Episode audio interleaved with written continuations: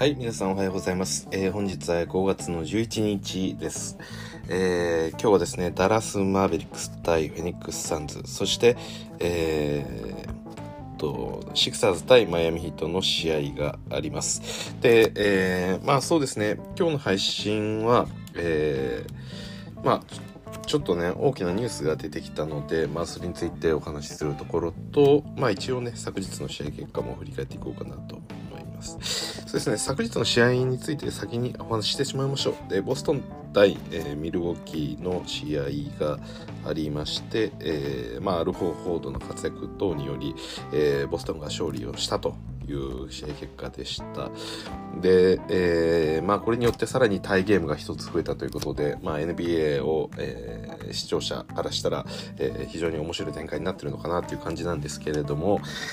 はい。で、もう一つの試合について、で、こちらなんですけど、えーマイアミ対、えーゴールデンステートの試合があり、えーゴールデンステートの勝利ということで、まあ終始ね、あのーまあ、ゴールデンステートにしてはこう珍しいぐらい、えースリーポイントが入ってこなかった。まあそんな試合展開となりました。まあ両チームともね、結局スリーは、えー、20数パーセントに落ち着くような、まあそんな試合展開で、なかなかね、ウォリアーズの持ち味がいきなかったと。で、その背景にまあ、あのーまあいろいろあったとは思うんですけれども、まあ一つ、スティーブ・カーヘッドコーチが、えーコロナ感染っていう、えートピックがありました。で、えー代わりにですね、えマイク・ブラウンアシスタントコーチが、えヘッドコーチというか、まあ、指揮を取るような形になったというのがこの試合でございます。で、マイク・ブラウンといえば、えつい先日ですね、え次期、来期の、えキングスのヘッドコーチとして、えーまあ、務めることが決まった中での、えーこの今回のえー指揮を取る状態ということで、まあ、なかなか珍しいことが起こったなと。マイク・ブラウンとしても、まあ、仕事が、えーもう、仕事納めぐらいの感覚で、えーいたのがまさか、えーこの大事な局面で、えー自分が指揮を取るとは思っていなかったでしょうから、はい。まあそういうこともあってなのか分かりませんけれども、まあ、ウォリアーズの方にこう、まあ、少し乱れたものがあったというかで特に前半ですね、まあ、最終的には両チームとも20数パーセントですけどウォリアーズ本当にスリーポイント全く入らないない状況ずっと続いてもう10本以上打ってるのに、まあ、1本も入ってこないみたいな、まあ、そんな、えー状況が続きました。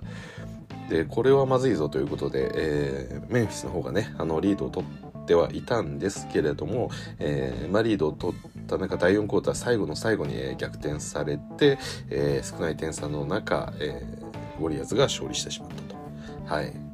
いうことになりました。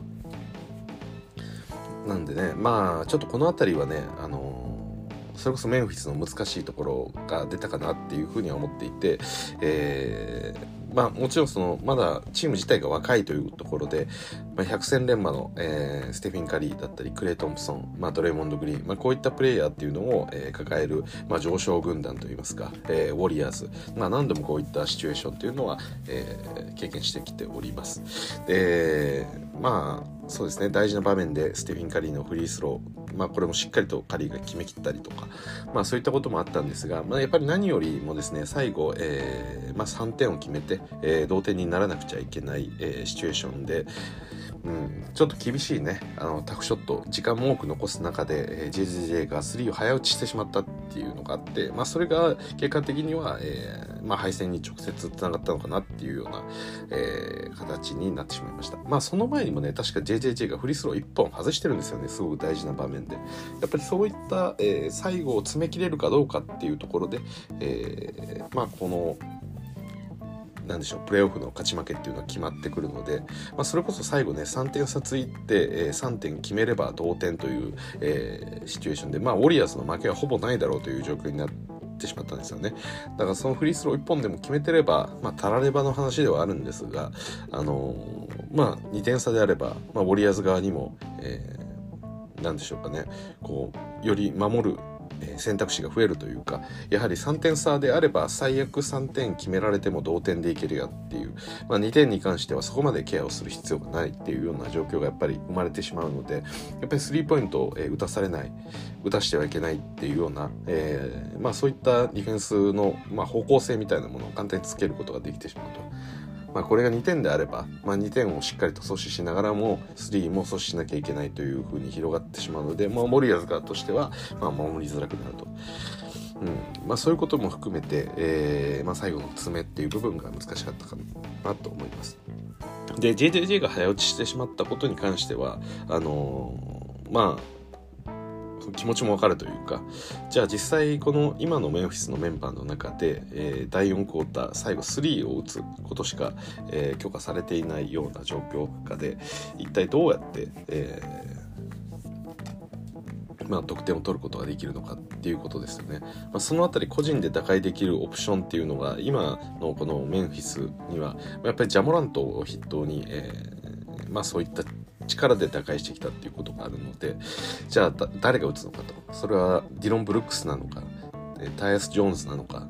えー、そういうことを考えるとやはりまあ今のこのメンフィスの序列を考えると、まあ、JJJ が打ち切って勝つか負けるか決めるっていうのが、まあ、チームとしても、まあ、一番納得できる形ではあるかなと思うんです。はい。なんでね、まあ、ボールを回したところでウォリアーズの面々がついてきて、えー、結局タクショットになるぐらいだったら、えー、まあ、早打ちしてしまおうっていうのが JJJ の考え方だったんだろうなというふうに思います。はい、なんでね、まあ、ジャモラントが、えー、いない試合でしたので、あそうですねちょっと冒頭に言い忘れましたがこの試合はジャモラントが、えーまあ、その前回の試合での膝の怪我で、えー、欠場していたっていうこともあって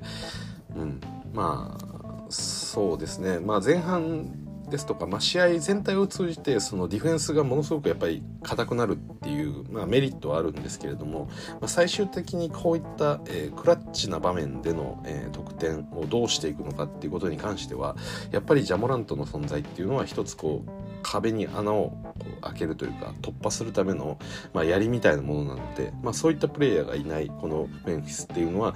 なかなかこう苦しい状況ではあったかなと思います。なので一長一短ですよねそれこそ、うん。まあ、そう考えるとあの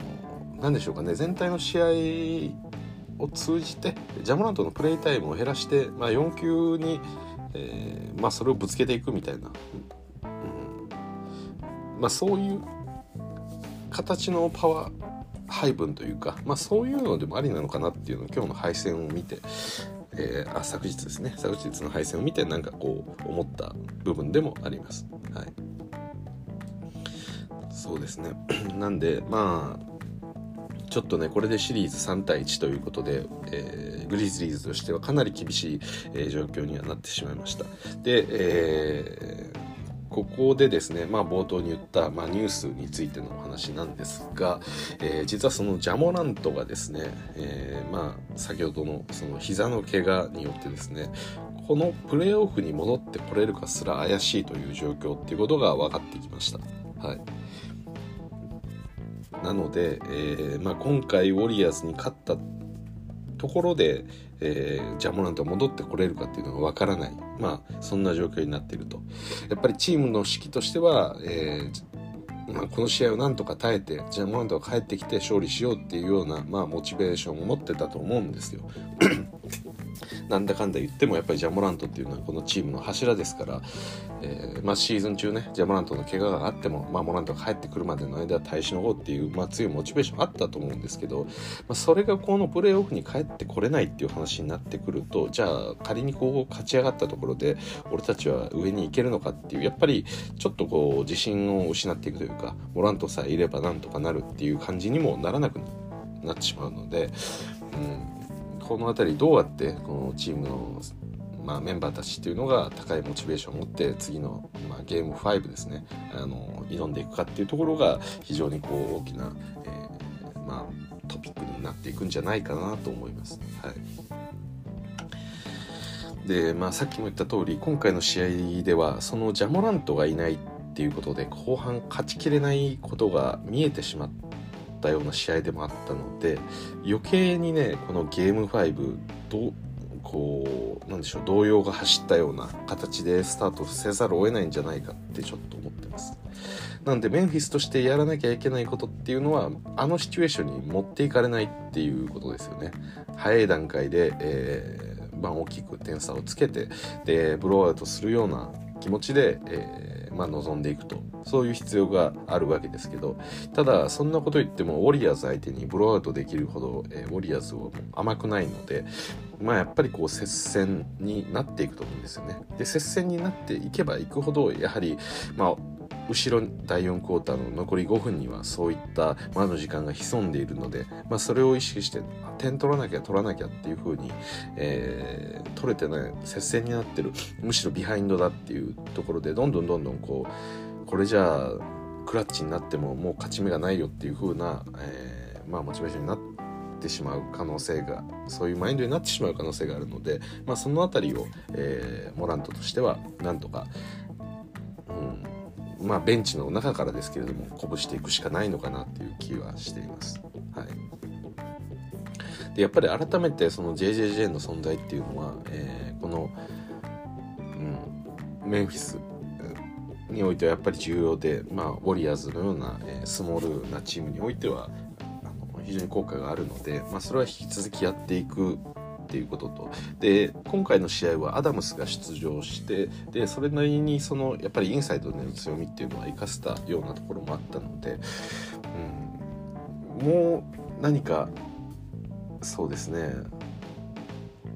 こう何かが欲しいところですよね。ジャモラントを書いているこのメンフィスとしては、まあ、このメンバー以外に、まあ、想定してなかったメンバーたちの活躍っていうのも出てこないと、うん、次のゲーム5そのまままくられて、えー、それこそスリーポイントとかももうウォリアーズのホームでウォリアーズのおせおせになってきたらもうスプラッシュブラザーズとあとジョーダン・プールが何してかすか分かんないので、うん、そこに関してはねもう乗らせてしまえば、えー、終わりみたいなところもあるのでそれをどうしてあのゲームをコントロールしていくかっていうのが、まあ、非常に問われる、まあ、それこそ若いチームの勢いだけで押し切れるのかっていうところの、えー、疑問が非常に出てきたということで、まあ、このシリーズかなり、えー、ウォリアーズの勝利が濃厚になってきたんじゃないかなという印象です。はい。ということで、えー、あと最後ですね、えー、まあ、ミスティックスの WNBA の話ですね、えー、町田選手が、えー、今日も、え試合に出場しています。まあ、これで3戦目ですかね、え今日はなんと、え初めての開幕えスターターということなので、まあ、いつも以上にプレータイムをもらってより活躍してくれることでしょう。ここまで見てもフィールドゴール2本ぐらい確か決めてたと思うので、あの今シーズン、まあ、そうですね、どこまでやれるのかっていうところを期待しながら、えー、見ていきたいかなと思います。で、WNBA のあの視聴方法に関してなんですけれども、あのまあ、前回ね、私、あの WNBA と直接契約しか多分ないんじゃないかなっていう話をしてたんですけども、やっぱりそうみたいですね。で、えー、まあ、Facebook とかで実は配信してるらしいですよっていう話も知って、で、今日、さっきちょっと見たんですけど、あの普通に日本のアカウントからも、えー、Facebook でリアルタイムで試合を見ることができました。ただ多分アーカイブ化とかされないのでリアルタイムで見ていただくしかないんですけどまあちょっと難しいですよねアメリカンスポーツをリアルタイムで見るっていうのは日本の午前だったりするので、まあ、大体の人が学校なり仕事なりがあったりするんで難しいですけど、まあ、もしねその夜勤の方とか有給の方とか、まあ、そういう方がいらっしゃったら、えー、見ることはできると思いますんで、まあ、ぜひ見てみていただければなと思います。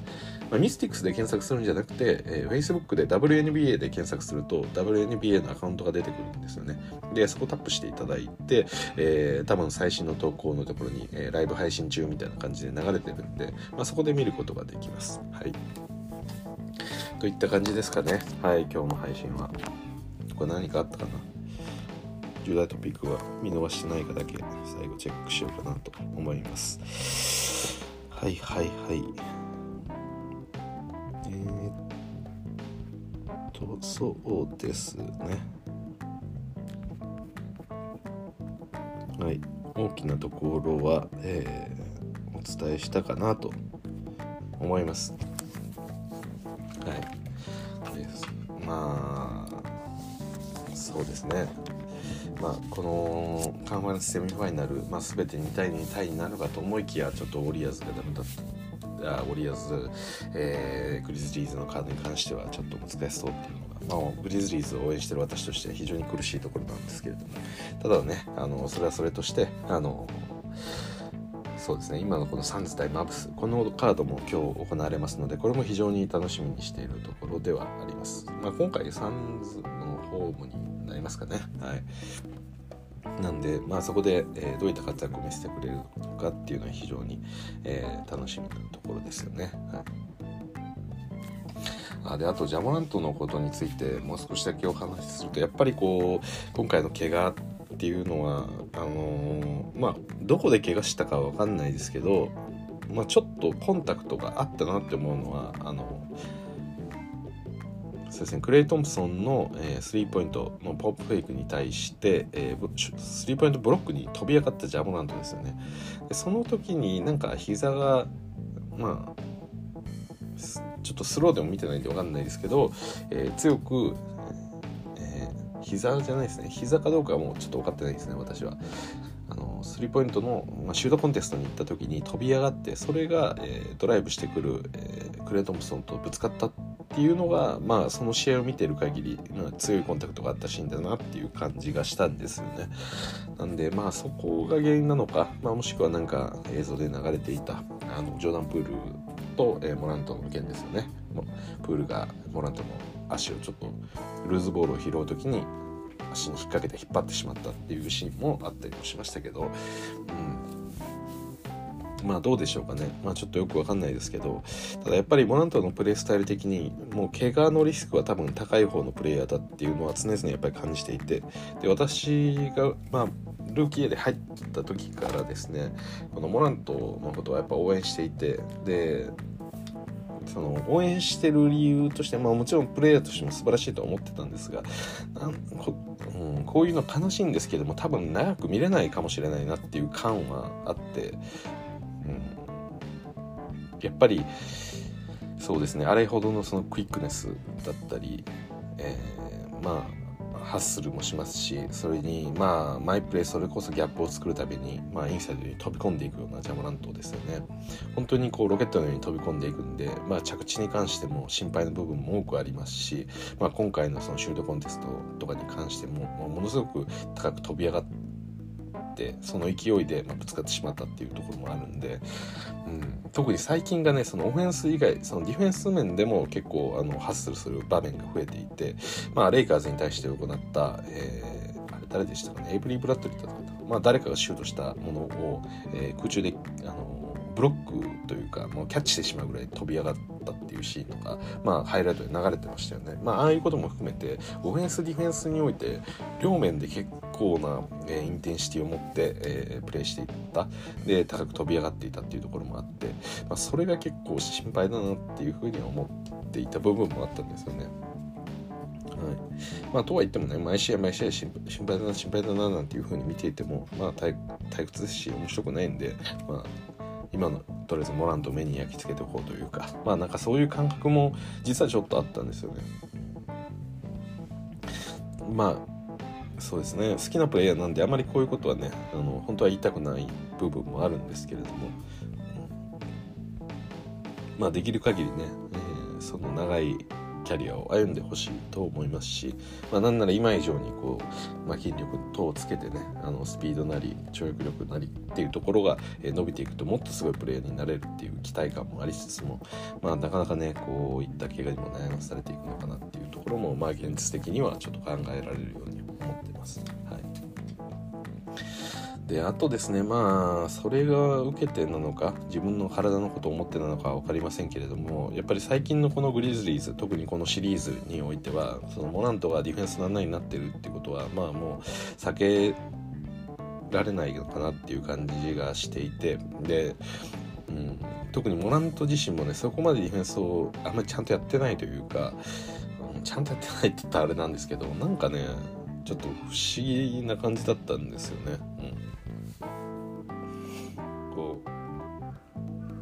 それこそ相手のトランジションとかに対してなんかしっかりと戻るとか自分がタグ付けられてるプレイヤーとかに対して、まあ、そこまでこうプレッシャーを与えないとか、まあ、そういうシーンがかなり多く目立っていたんで、まあ、そこを契機にねあの攻められたりっていうところとかもまああるなっていうふうにはすごく見ていて思ったんですよね。うん、だからそうですねその何でしょうこのグリズリーズとしては、うん、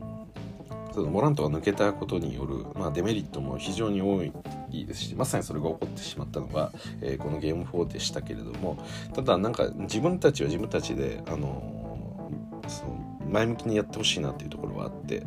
うん、別にモラントのことをあの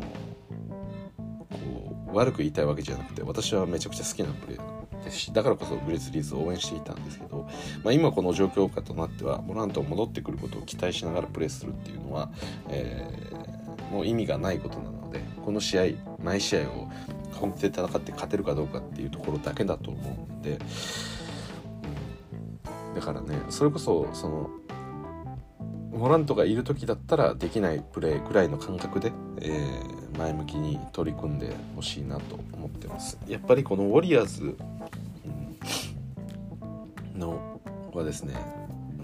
うん、これ本当悩ましいんですけどあの私はですねその3あのまあこれまでのねあの話の中でもやっぱりレイカーズはこの2シーズンサンズに敗退しているっていうところがあるので、えー、やはりねこのサンズがこう優勝してしまうっていうことに関してはまあうんそうですね。まあ別に優勝してもいいというか別に僕は選べるわけではないんですけれども、はい、ただねあのなんとなくこうまあネガティブなこう印象がある。でそれはやっぱりこの王朝を築いたウォリアーズに対してもやっぱり私はあったりするんで。ただサンズかオリアーズがやっぱり西の、えー、カンファレンスファイナルに行くことにはなるんだろうなと。いうあ西のというか、まあ、最終的に NBA ファイナルに行くことになるんだろうなっていう気はしてるんですけどただなんとなくそう認めたくない自分もいるというかなんでねあのまあこのグリツジーズには余計頑張ってほしいですし、まあ、マブス今日の試合も非常に頑張ってほしいなというふうに思ってます。はい。そうですね。まあいろいろとこう NBA プレーオフ、まあ、ありますが、まあ、引き続きねあの皆さんもあの楽しんで、えー、見ていっていただければなと思います。であとそうですねまあ、全然関係ない話なんですけどやっぱり日本語実況って私いいと思うんですよね。はい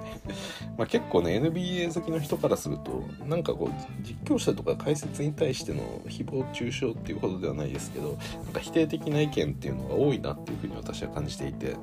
うん、まあ結構私好きなんだけどなっていつも 見ながら思ってます。はいまあ単純にね私が英語のリスニング力がやっぱりあまりないので余計にそう思う節もあるんですけど、何でしょうかね。その、うん、この、まあ、やっぱり日本楽天 NBA には私は基本的に全部の試合に対して日本語実況と解説をつけてほしいと思ってるんですよね。だからこそ独占契約を結んでるんじゃないのかっていうふうに思うんです。まあね日本語の実況解説がないのであれば別に NBA と直接契約してもまあ全然変わりないわけですから、はい、それを日本語なりでローカライズするからこそ独占契約する、まあ、意味があるというか。まあそうでなければ単純にこう なんでしょう。それこそまあなんかマージンが入ってるような感じになってしまうんで、まあ、それはね多分楽天側としてもあの本意ではないと思うんですよね。単純に NBA から仕入れたものを日本人高く売るような意図はないと思うんで日本でも NBA を盛り上げたいっていうところですよねやっぱり、まあ、その思いで多分その三木谷さんってあのゴールデンステートのこのスポンサーとかもやったりしてると思うんで、まあ、であればもうちょっと日本語実況私は充実してあげてもいいんじゃないかなと結構ねこれ反発の声多いですけどその私は正直絶対必要だと思ってる派なんですよね。うん。あのそれこそ今八村だったり渡辺がいて、まあ、日本で NBA は比較的こう盛り上がりやすい状況にある中で、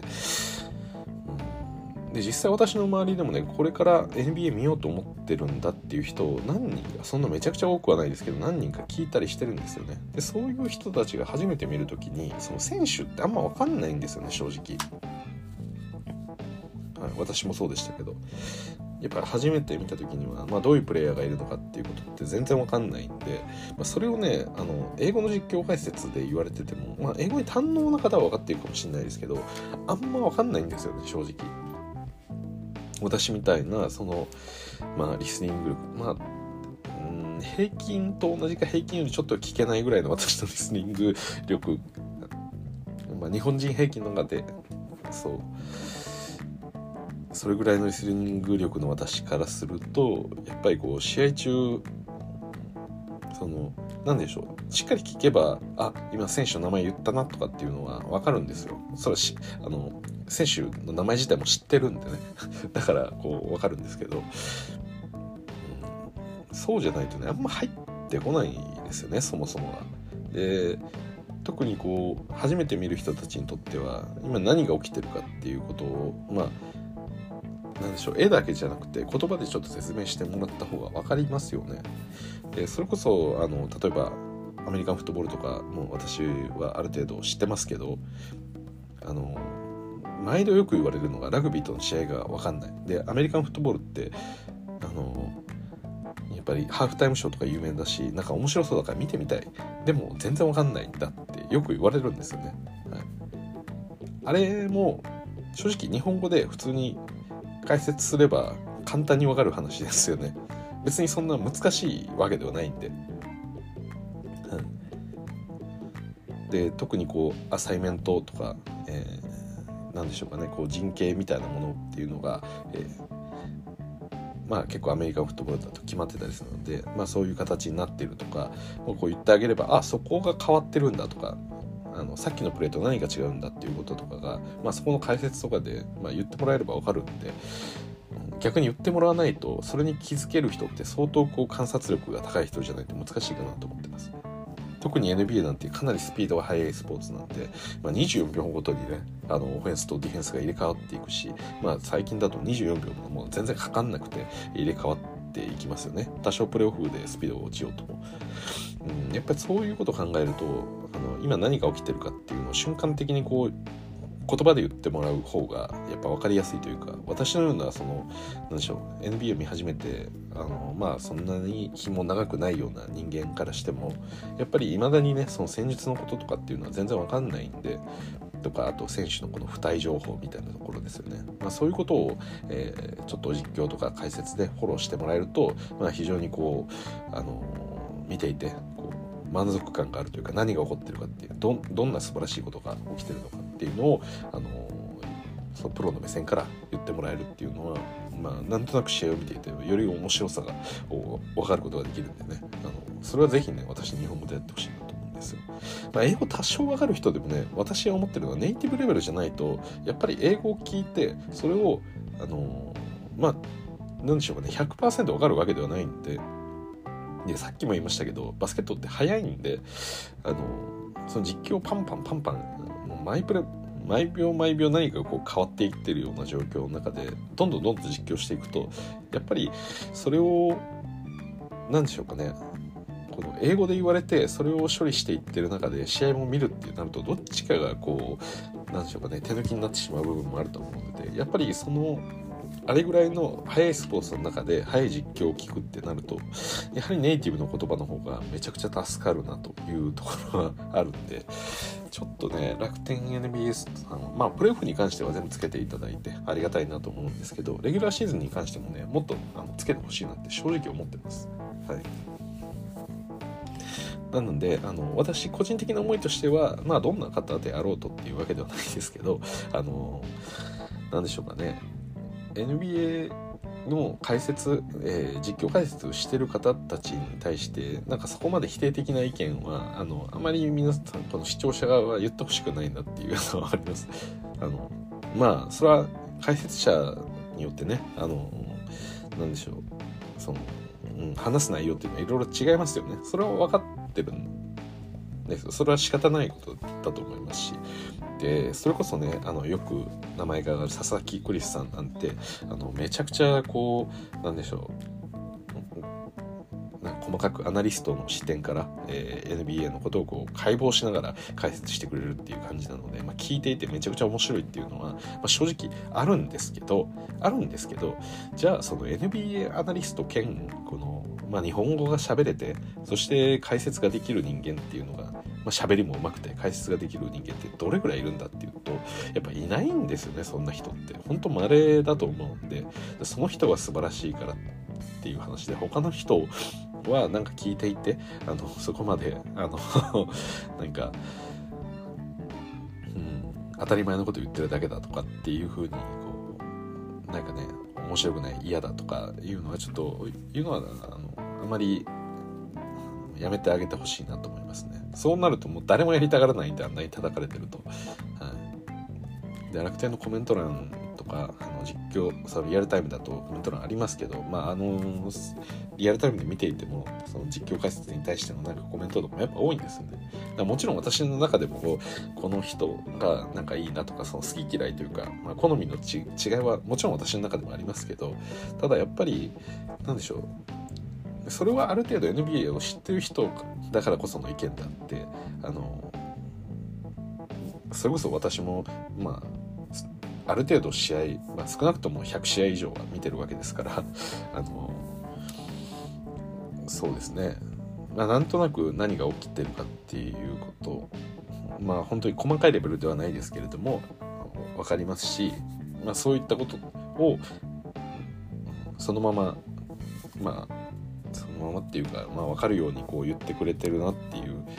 まあ、その感想にみたいなものをこう話していても、まあ、もちろん私もそれは分かってるっていうふうに感じることもあるありますけどそれをまだ NBA を見てる人間なんでそう思うだけであってはい。だから何でしょうかね。それこそこれから新しい人たちがいろいろ見ていくとかいうことになれたり、えー、また私のように、まあ、見ている人間でもやっぱり日本語の実況解説だった方が、えー、何かしながらこう聞くとかっていうのも非常に簡単に聞ける。あの NBA の試合ってやっぱバスケットの試合展開早いんであんま試合から目背けられないんですよね、まあ、いつそんなすごいプレーが起きるかっていうの分かんないんで。なんか瞬間的に起きるじゃないですか。でそれがやっぱりこう見続けなきゃいけないのは結構大変でまあ面白い部分熱中できる部分でもあるんですけど、まあ、そういうことをもろもろ考えるとやっぱり日本語実況で、えー、こう音声をちゃんと、えー、私のような日本人がネイティブで分かるような内容で話してくれると、まあ、ちょっと試合から一瞬目を背けていても何が起きてるかみたいなところがあの、まあ、分かるんで、まあ、非常に助かるなと。ただそもそもバスケットの実況自体がそのさっきも言った通り目まぐるしく点数が入るような、えー、スポーツなんで私自身もねこの配信の中で何でしょう試合見ながらこう喋ったりしてますけどなんかね説明する時間ってないんですよ。本当にそのプレーを、えー、タイムアウトだったり、えー、ハーフタイムとかじゃない限りは時間が本当にないんですよね。あのなんでしょうサッカーで一球一球ボールを投げてる時にあサッカーじゃない 野球とかですね。そのピッチャーがボールを投げるまでの間だったり結構あれって言っても時間あるんですよね。それこそ、うん、1球ボールを投げてから多分何秒ぐらいありますかね2球目投げるの多分20秒とか30秒近くありますよね。野球って。ピッチャー第1球投げた。バン。ストライクみたいな。でボールをなんかしてシュッて返してで受けてもう一度サインの確認をしてみたいなことやって多分2 3 0秒ぐらいあるんですよね。1球1球ボール投げる間に。でその間って全く何も起こらないんで基本的に盗塁とか以外は。それにだからこう話を何でしょうね。区切って喋りやすいんです。でもバスケットってかなり目まぐるしく場面が変わるんでそれこそね、普通の今のバスケット、まあ、プレーオフはちょっとあれですけど、まあ、トランジションとかになってきたらもう4秒とかですよ 1つの攻撃。その間に何が喋れるんだっていうふうに思いませんか？正直。その例えば知識はめちゃくちゃ持ってたとしてもその4秒の間に喋れることそういろんなことを整理して今日これ喋ろうと思っててもあのほとんど喋れないですよね。まあ私が今日さっき言ったねじゃあモランタがこういう怪我をしたとかっていうようなことは、まあ、試合が始まる前では話してますけど実際始まってみると本当何も結構言えないですよね。もう全部始まりからこう怒りそのプレーの起こりからそのフィニッシュまでの間の間隔がすごい短いんで何々選手がこうやってこうやってこれをこうしたみたいな感じの言い方ってできないんですよね。大谷翔平が打った大きい大きい大きいライト ライト何々選手が下がる下がる下がる下がるとか言って。でまあツーベースヒットだランナー走る走るみたいなところってまだちょっと余裕あるんですけどモラントがこうボールを持っていて であ、まあ、そうですねトレヤングトレヤングがトップの位置からスクリーンをヒットしてでスネークしてそこからアリウープパス上げてもうカペラのダンクっていうそのアリウープパス上げてじゃ何ていうんですかねトレヤングがアリウープパスを上げたそしてこの カペラがそれをキャッチしてアリウープだとか言ってロブパス上げてそしてカペラがアリウープだみたいな説明ってできないんですよね。そのプレーがこう 難しいんですよね。トレイヤングがスクリーンピックアンドロールでスネークしてそこでストップしてもうロブパスなのかシュートなのかっていうその瞬間にはもう1秒後にはアリウープが成立しちゃってるんでまあなんかそういうスピード感でやってるわけですから、まあ、正直ねものすごく難しいと思うんですよね。ハペラーとか なんかそういう感じになっちゃいますよね。言葉でねあのバスケットを説明するのはめちゃくちゃ難しいと思うんですよね。私もなんかいろいろやってて思うのが、まあ、どの位置にいるかとか言うようにしてた時とかもあったんですけどでも言ってもねもうなんかフォローしきれないんですよね。はい。間に合わないというか、はい、右45度から侵入してみたいなことを言ってる間に逆サイドからこうカッティングとかしていったらそれについてどうやって話すんだみたいな。でトレイヤングがじゃあ右45度から、えドライブで侵入してきました。でそのドライトレイのドライブって言った時にはもう同時にカッティングが起こっちゃっててでトレーのシュートフェイクから最後アシストパスでまあイージーなダンクとか そういうのどう言え言えばいいんだよって。でそれが起きた、まあ、実況としても難しさもありますしでそれを言った後に「いやどうでしたか?」って言われても「あそうですね今のは今のは」ってこう説明してる間にもう次のプレー始まっちゃってるわけですから、はい、もうみんなリスタートしてその間さっきのプレーていうかいろんなことがこう同時にかなりのスピードで起こるんでそれを瞬間的に何が起きたかっていうのは多分戦術にかなり詳しい人じゃないと分かんないんですよね。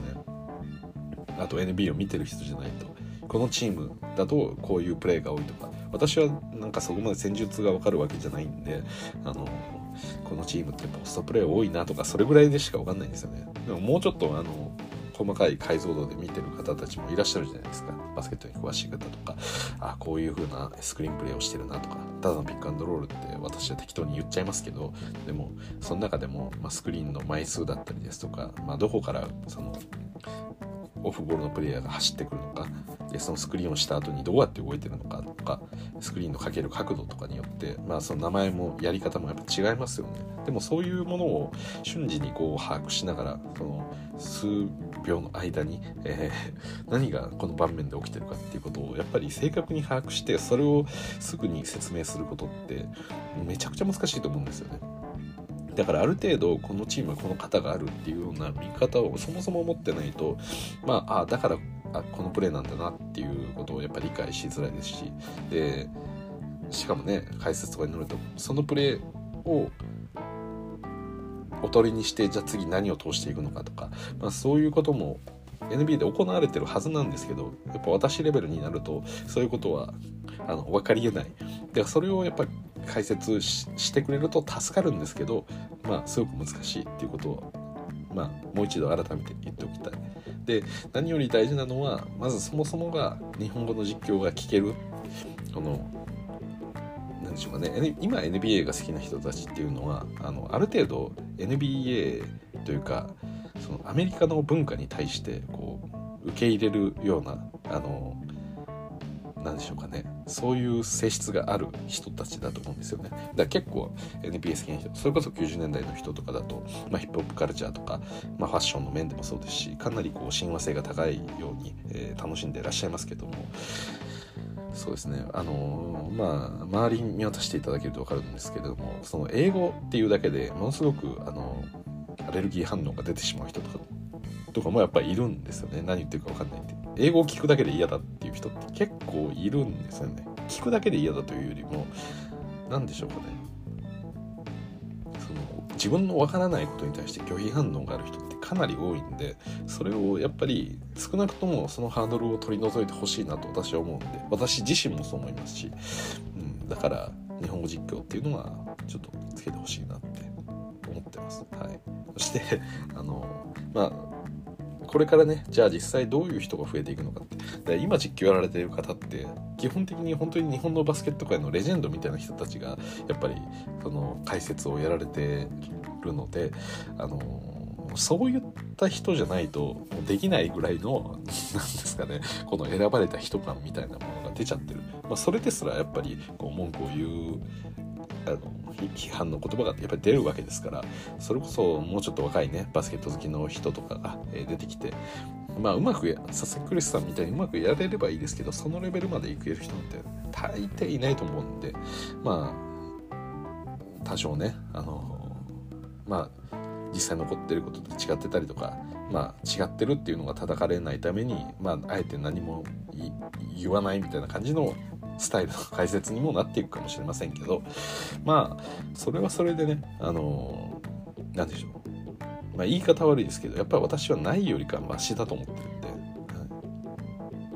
英語実況が聞けなくなるっていうのはそれは NBA 海外好きのファンからしたらアメリカ好きのファンからしたら面白くないかもしれないですけど今は別に選べるわけですから、うん、だからそれはそれでいいんじゃないかなと。であと結構言われるのが、うん、そのどっちかのチームに肩入れしてるみたいな意見ですよね。このこいつはここのチームのファンだからなんか聞いていてこう不快だみたいな、まあ、そこまで言わなくてもいいんじゃないかっていうのを私は思ってます。はい。まあなんか全チームでこう叩いていくような雰囲気っていうそそれはね叩いてたら良くないと思うんですけど、うん、なんですかね。それちょっと難しいですよね。そのもうちょっと人がねいっぱいいれば少なくとも30人いればどこのチームのファンでそのホームホームの、えー、実況みたいなことはできると思うんですけど今全然そんな足りてないですよね。もうまあ45人で回してるような状態なんで。実況者に関してもそうですよね。もう本当に限られた人たちしかいないですし。どうなんでしょうね。やっぱり NBA のその実況を解説してる人って比較的 NBA にやっぱり詳しい人が多いですね。私本当結構実況見てても解説の方じゃないですよ。実況者の方もそうなんですけど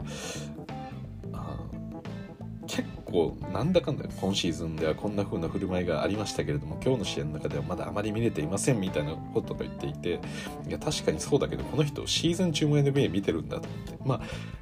実況してる人からしたら当たり前のことなのかもしれないですけどでも仕事として多分 NBA 以外の実況も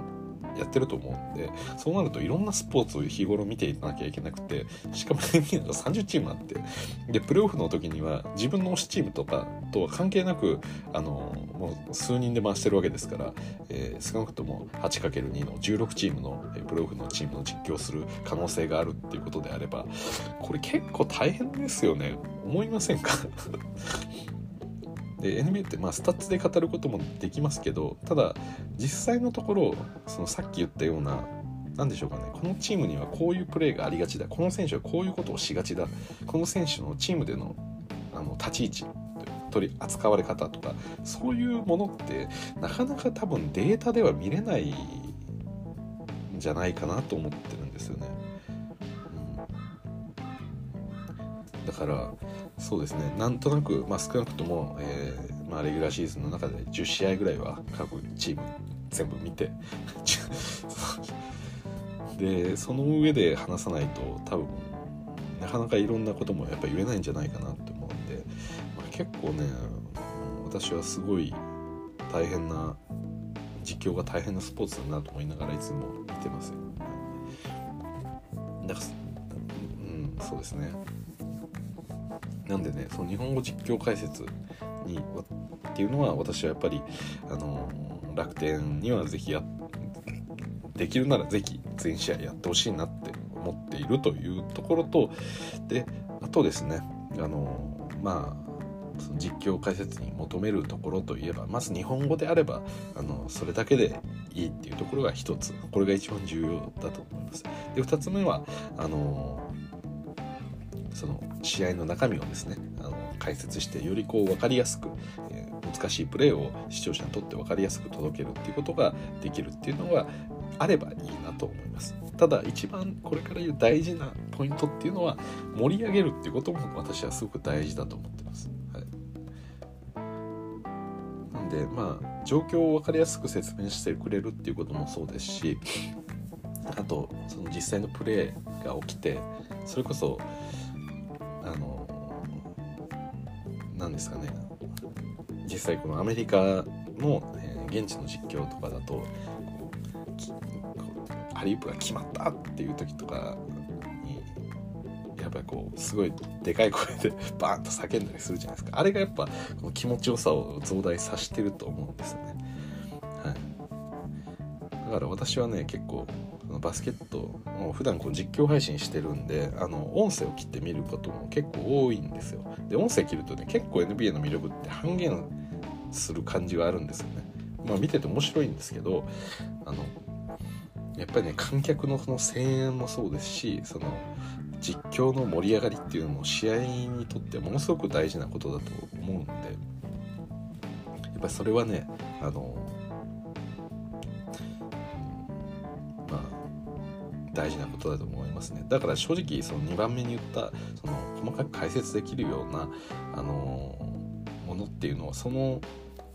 要素が少なかったとしても日本語であってこうしっかりと試合が盛り上がるような内容であれば私はなんかそれでいいと思うんですけどね。はい、なんでまあそうですね。まあいろいろと何でしょう。NBA に詳しいような、えー、なんかそれこそ最近だと YouTube とかで上げてらっしゃる方とかもいらっしゃると思うんで、まあ、そういう方を起用してもいいのかなって思うぐらい、うん、だと思いますね。はい、あと結構その多分これから実際その YouTuber 的な人とかが、えー、実況配信入ってきた時多分言われるのはその喋りの問題ですよね。皆さんが多分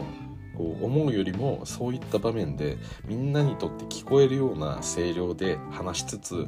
えー、何でしょう。心地いい音で聞かせるっていうのは多分難しいんですよね。私も自分でこうやって撮ってますけど正直何でしょう。私は結構 うんそうですね。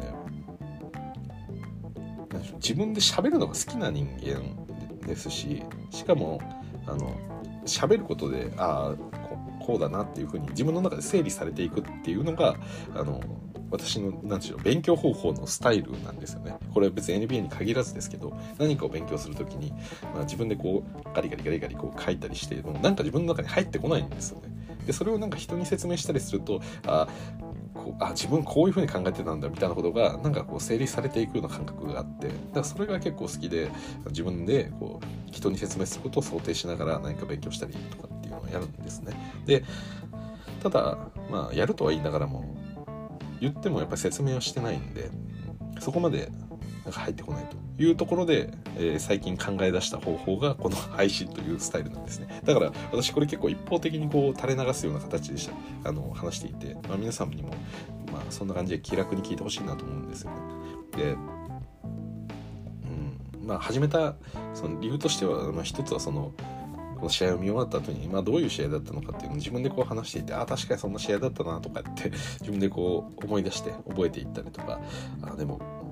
自分で話しててあこの辺ってどうなってるのか正直よく分かってないなみたいなこともこう分かってくるとなんかそれが良くて、まあ、やってるっていうのが一つですよね。であとはまあ何でしょう私自身があのそもそもこのラジオだったりポッドキャストみたいな音声メディアっていうのを結構好きでむしろ今このテレビとかは家にはないんでで何かやりながら、え聞けるっていうのはすごくいいことだと思っていてあのそうですね。特に NBA って結構試合数も多くてなかなかこう、まあ、日本語のコンテンツっていうのも、まあ、最近 YouTube も増えて、あのー、増えてはいっているもののやっぱり NBA って限られた、えー、情報ソースしかないなって思う部分があるんでだからそれをね、あのまあ、一応このポッドキャストみたいな形で、えー、音声でお届けするというのは私個人的にはまあ聞きたいなと思うんで、はい。まあ、やってるっていう感じですかね。まあ、たださっきも言った通り一番は私が話したくて話してるというところが強いのであの何でしょう皆さんのことをすごく配慮しながら喋ってるわけでもないのであのそこまで何ですなんですかこう聞き心地がいいような作りにはなってないんですよね。私が思ったことを適当に喋るだけなんで、はい、だからまあそうですね。私の言ってることが何かおかしいなとか、えー、まあ、それ分かるなとか、あのなんかもうちょっとこうしてくれないかとか、まあ、いろいろとあるかもしれないんですけれども、うん、まあそれはそういうものなんでちょっとご理解くださいっていう感じで、あのそういう感じでやってますね。はい。なんでまあそうですね。最近こうコロナ禍で私も自転車乗ったりとか、えー、まあ、運動したりとか、まあ、そういう機会が増えてたり、まあ、車でどっか行ったりとかあると思うんでまあその時にね一人の時にまあ聞いていただけたらいいかなと思ってます。まあ、みんなで聞くほどね質が高いものをやってるわけではないんではい。ということでまあ今日はねなんか日本語実況の話とかまあそういうなんでしょうあんまり関係ないトピックも私が気になっているところ、えー、引っかかってるところがあれば引き続き話していくと思いますんではいなんでねまあ引き続きこんな感じで聞いていただければなと思います。はい。ということで、えー、今日はですねまああのー、昨日の試合の振り返りというところとあとは、まあ、ジャモラントの怪我ですよね、まあ、その残念なニュース。そしてなぜか日本語実況、えー、私は、まあ、ウェルカムですと。であのこれから聞く人は、えー、日本語実況あった方が絶対選択肢としては助かるはずなんであのあまりその目を潰すようなあの SNS 活動とか楽天コメント欄での活動っていうのはちょっと控えていただきたいという思いがあるということですね。はい、結局ねやっぱその今回のジャパンゲームのチケットとかめちゃくちゃ高かったですけどもうちょっと人気あればもうちょっと安くなる可能性もやっぱあると思うんですよね。はい、回数が増えたりとかそういうことも含めてね。まあ、それこそ解説日本語の実況者増えたら楽天としてもこの NBA 事業がまあ、すごく売り上げが良かった利益が出るようであればもっといろんな機能が実装されたりとか我々にとって見やすい環境っていうのもやっぱりできると思うのでそう新たに入ってきた人たちのねこの目をつぶすような意見っていうのはそこまで、えー、出さない方がいいかなというふうに思ってます。まあ、ついでなんで今ちょっとふと思ったことなんですけどそうですね、まあ、最近その SNS 界隈で結構なんでしょうかね。まあ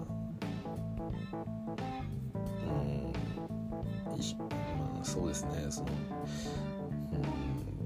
うんなんか全般的にこうなんか叩く流れみたいなものっていうのはやっぱりあるなって思っていてこれはもう NBA に限らずなんですけど、うん、そのまあ、言いたいことは分かるんですけど見てムカつくなとかっていうことは分かると思うんですけどそれを、まあ、言わないっていうこともあの一つ大事な訓練だなとは思いますね。そう。私はそこまでね SNS まあ基本的に見たりする方がメインなんですけど、うん、なんかこうそうですね、まあ、NBA のもうそのなんか文化的にこの相手をこう煽ったりとか、えー、そういうことっていうのはあるとは思うんですけど何でしょうね、うん、そのだから煽っていいみたいなとかっていうのはまあ面白いと感じる人もいるのかもしれないですけど、うん、まあその何ですかねファン同士が会場で煽る話と、SNS 上で煽る話って私似て非なるものだと思ってるんでその個人が受ける攻撃の数っていうのが全く違うというか、うん、SNS ってやっぱこう不特定多数なんでその怖さとかその日常へのこの密着感みたいなものが、まあ、その対面に比べると圧倒的になんか強い感じがするんですよね。結局会場であって誰々と会いましたっていうんでかな顔も顔はまあ今対面見てるか分かるけど名前も知らない人に何か言われたところでまあなんだこいつって思うだけなんで別に家に帰ってまあそいつに対して苛立ちはするかもしれないですけどただ別にねその人に悩まされ続けることなんてないわけじゃないですか別に。でも SNS って結構粘着されるとそういうことがやっぱ平気で起こりますよね。ずっと自分はこの SNS の場でいろんな人と情報交換して楽しみたいって思ってるだけの人が、えー、まあねなんか叩いたりするとか、まあ、必要にそのコメントのこの上げ足を取っていくみたいなことをやり続けるとやっぱり、うん、もうこういう界隈にはいたくないなって思っていて、まあ、去っていく人もやっぱ多いですよね。まあ、そういう感じで、まあ、その SNS を見てるとやっぱ NBA でなんかいろいろその面倒くさくなってそういうコミュニティから外れていく人たちも何人かこう見てるんでなんかそういうことをやっぱり見ててもう本当残念だなとは思いますよね。うん、で基本的にはあの、まあ、言い合いとかは別にあっていいと思うんですけどそれはその身内の中でやることかなっていうふうには結構思ってます。だから何人かで集まって例えば NBA ファン5人6人で集まって、えー、まあ酒を飲みながら、えー、今季のレイカーズは良、えー、かったぞいやいやレイカーズなんてダメだよみたいな感じで話す分にはあのまあねそこで勝手にやってりゃいい話で、まあ、盛り上がればいいと思うんですけど